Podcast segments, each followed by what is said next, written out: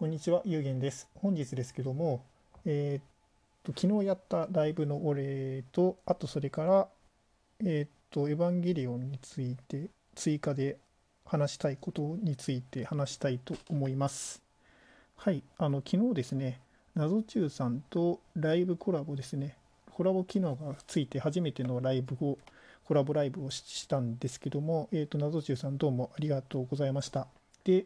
お題はですね、あの、エヴァンゲリオンの感想ですね。今、あの、新エヴァンゲリオンが映画でやっている、もう終わっ、まだ終わってないか。新エヴァンゲリオンがあの映画でやっているんですけども、それの、あの、感想などについて話をしていました。はい。で、あの、2時間ほどの長時間ライブをやったんですけども、とてもあの枠に収まらなくて、本当にエヴァは、えっと、いくらでも語れるなというふうに思った次第です。はい。あの、話自体はすごい盛り上がりまして、あの、とても楽しかったので、どうもありがとうございました。えっとですね、ライブのアーカイブの方はあの公開をしておりますので、ぜひぜひご興味のある方は見てみてください。で、えっと、ライブの中でも少し触れたんですけども、私があのそのエヴァンゲリオンで好きな場面というのがあるので、それについて今日はちょっと話していきたいと思います。とですね、私が一番好きなそのエヴァの場面なんですけども、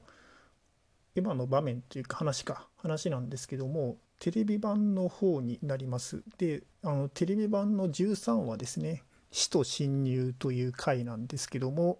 これはあの第11使徒イロール戦です。で、あの、あらすじとしてはですね、えっと、すいません、あの、エヴァご存知ない方にもちょっと説明をすると、あの、使徒という正体不明の、あの、インベーダーが、あの、攻めてくるんですけども、それを、あの、エヴァンゲリオンという、えっと、汎用使徒型決戦兵器ですね、に乗って、それを食い止めるという話なんですけども、それの11番目の使徒ですね、との戦いの話になります。で、あの、イロールという名前の使徒なんですけども、この使徒というのが他の人、他の人と全然あの違いまして、えっと、ナノマシンの形態をとっているんですね。で、そのナノマシンが電気回路を形成をして、その、えっと、守る施設のネルフというふうに呼ばれているんですけども、その施設の超スーパーコンピューターマギという、えっと、システムにハッキングを仕掛けるという話になります。で、あの通常のエヴァンゲリオンですと、あのエヴァを使って使徒を倒すというのが定番なんですけども、この回だけはですね、エヴァンゲリオンを使わずにその使徒を倒したという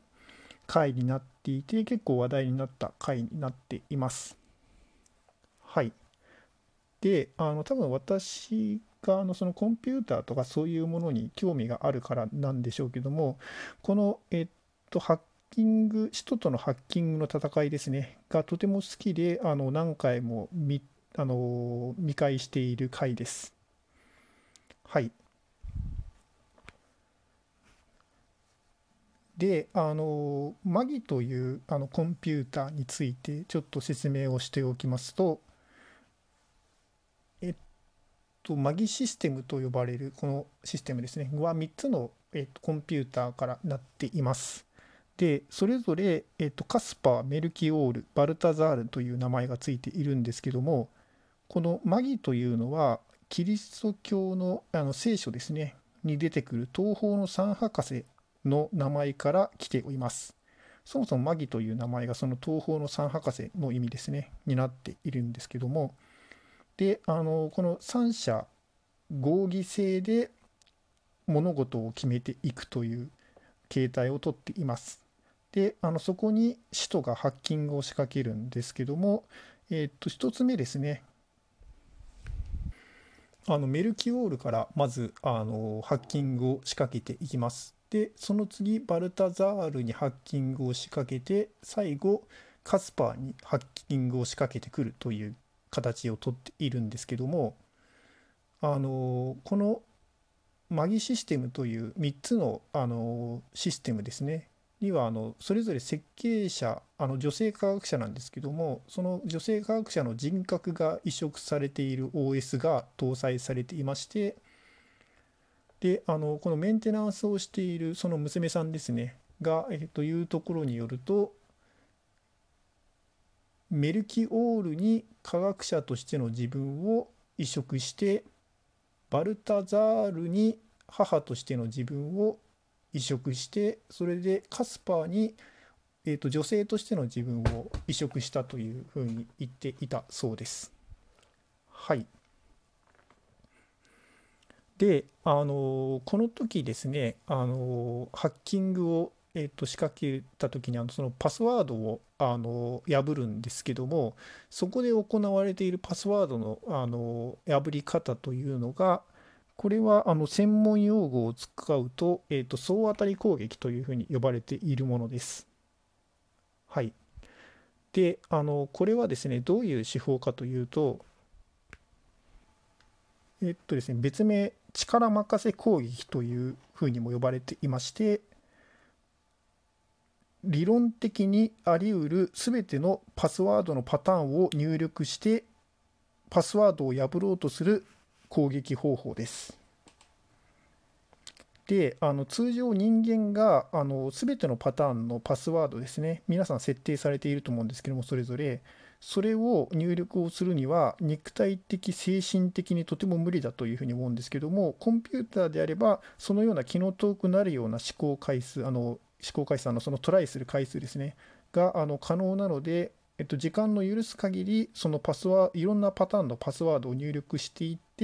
そのパスワードが通るかを確認をしていくという手法になっています。まあ、あの時間的な制約がない場合にはあの確実にパスワードを破れるという方式になっています。はい。でまああのこれをあのさせないためにはですねあの一番えっと分かりやすいあの対策としてはパスワードをとても長くしえっと長いパスワードを使うとかっていう方法が考えられます。はい。であの